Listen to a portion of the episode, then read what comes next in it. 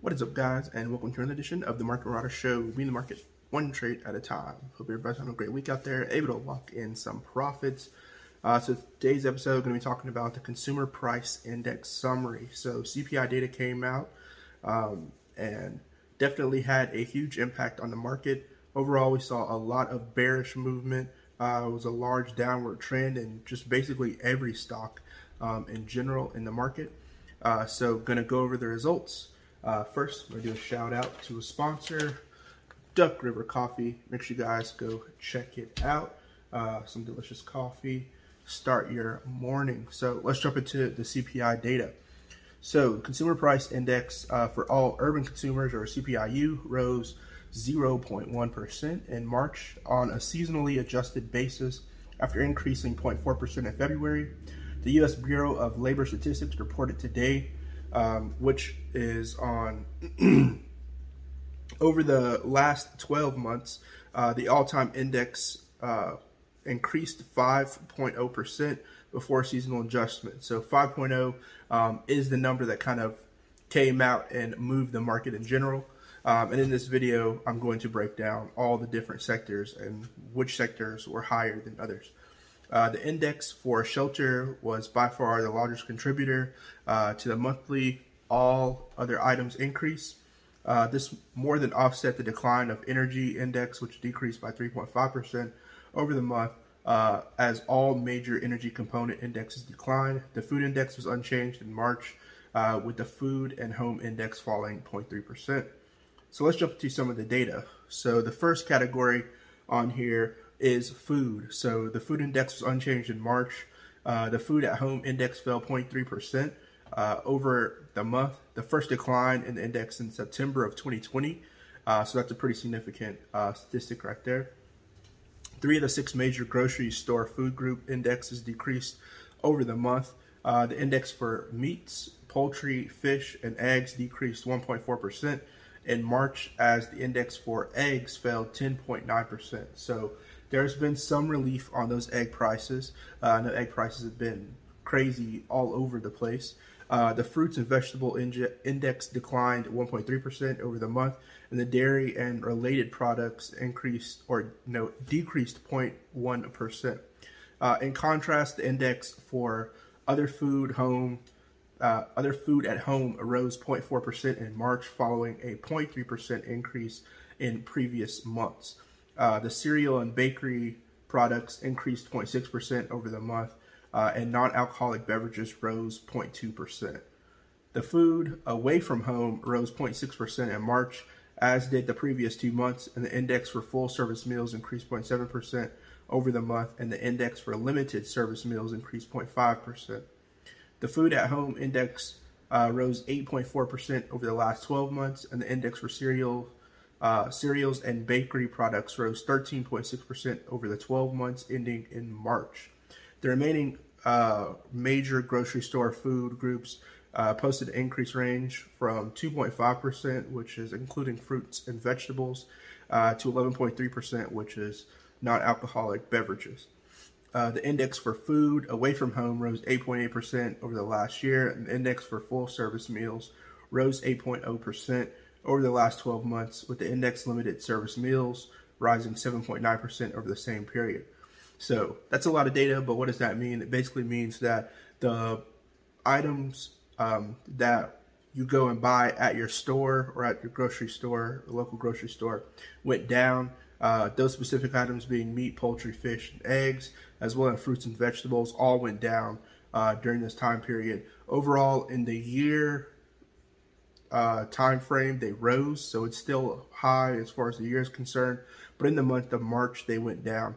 And then also the index for going out to eat rose, which shows a lot of people are switching alternatively to go out to eat instead of buying groceries at home. I think that was kind of like a substitute for the rise in prices in the grocery items. Next, let's get into energy. So energy is also a very big sector. So the energy index fell 3.5% in March after decreasing 0.6% in February.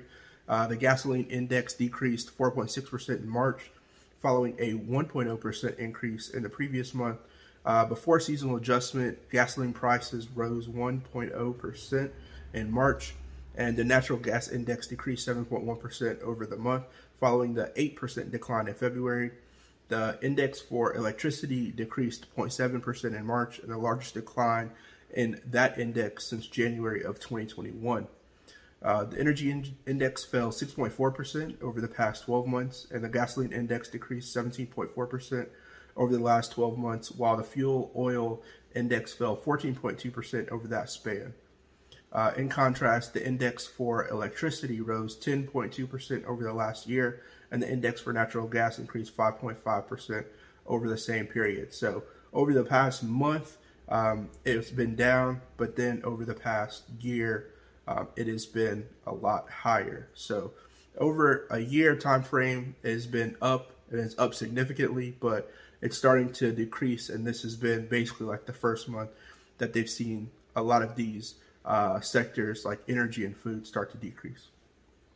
All items less food and energy. So the indexes for items less food and energy rose 0.4% in March after rising 0.5% in February.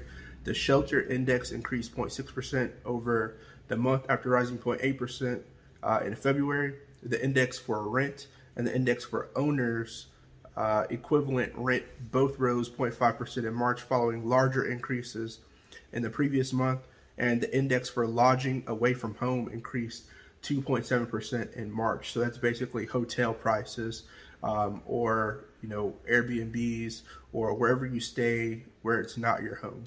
The shelter index was dominant factor for the monthly increase in the index for all less items, food and energy. Among other indexes that rose in March was the index for motor vehicle insurance, which increased 1.2%. And the index for airline fares, which increased 4%. The indexes for household furnishing and operations, new vehicles, education, and apparel also increased in March. And in contrast, the index for used cars and trucks fell 0.9% in March, constituting a recent downward trend. So there's a downward trend in used vehicle prices. The medical care index fell 0.3%. after falling 0.5% in February, and the index for hospital services fell 0.4% over the month after being unchanged in February, and the index for physician services continued to decline, falling 0.2% after declining 0.5% in February, and the prescription drug index increased 0.1%. So services in the medical field went down as far as inflation is concerned, but the prescription drug prices went up 0.1% in the month of March. The index for items less than food and energy rose 5.6% over the 12-month period. The shelter index increased 8.2% over the last year. So over the last year, shelter has gone up, accounting for over 60% of the total increase in items less than food and energy. Other indexes with notable increases over the last year include motor vehicle insurance, which is up 15% on the year. Household furnishings and operations is up 5.6%, and recreation is up 4.8%, and new vehicles are up 6.1%. So these are really the categories that have seen the most increase in inflation in the end, over the span of the year, according to the CPI data. And so it's definitely interesting to see which categories kind of, you know, hold the most weight. Ultimately, I think the, you know, market may potentially bounce back from this. You know, overall in the day, if we look at like the S&P 500 or if you look at SPY, it was down 0.41%, but towards the end of it started to go back up. So there may be a bounce after some of the CPI data comes out, and we may see the market continue to go back and rally. One catalyst for the market potentially rallying is there are going to be a lot of earnings that are starting to come up. You know, there are banks that'll be giving earnings on Friday. So a lot of the banks like J.P. Morgan, which is a large investment firm, you have Wells Fargo and Citigroup will be giving their earnings on Friday. And so that's going to be a lot of attention on the banking sector, which kind of begins the trend of a lot of earnings. And then the week after, you'll have Tesla, which is one of the earnings a lot of people are looking at to see if Tesla's margins are up to cuff, especially considering there's so much mixed signals coming out. I think there are a lot of moves that Tesla is making, like having a battery factory or a megapack factory starting to develop batteries in China. But there's also, you know, things against them like the new requirements for the EV tax. So, you know, it's kind of a hit or miss, but I think ultimately the numbers on their earnings and the margins that they have, if people actually look at them and start to dive into them, it'll kind of give the true picture as to where the company is and how the price cuts have helped the company grow in the long run. So hopefully that video helped you all make a more informed decision. Bear in mind, it's not investment advice, not telling you to invest or not to invest into any of the plays mentioned in this recording. And also bear in mind, some of the prices of these may be different, but ultimately the CPI data, you can go look it up. It is available on the bls.gov, which is the U.S. Bureau of Labor Statistics website. So make sure you guys go check it out. You can go read it for yourself. A lot of good information. And as far as a macro level is concerned, it is something that helps move the entire market. So CPI data is a very important number release. Some people trade on CPI data. It's kind of hit or miss. You know, sometimes you may trade, okay, it's going to be bearish. Sometimes you may be trade, it's going to be bullish. It's kind of a 50-50 return on the two, depending on how your trading style is set up. If you're a long-term trader, ultimately it may not make, you know, may not matter. But if you're a day trader, it's definitely a number that a lot of people look forward to and engage towards how the economy is going. So good luck to everybody out there trading, and I'll see you guys on the next one. Peace.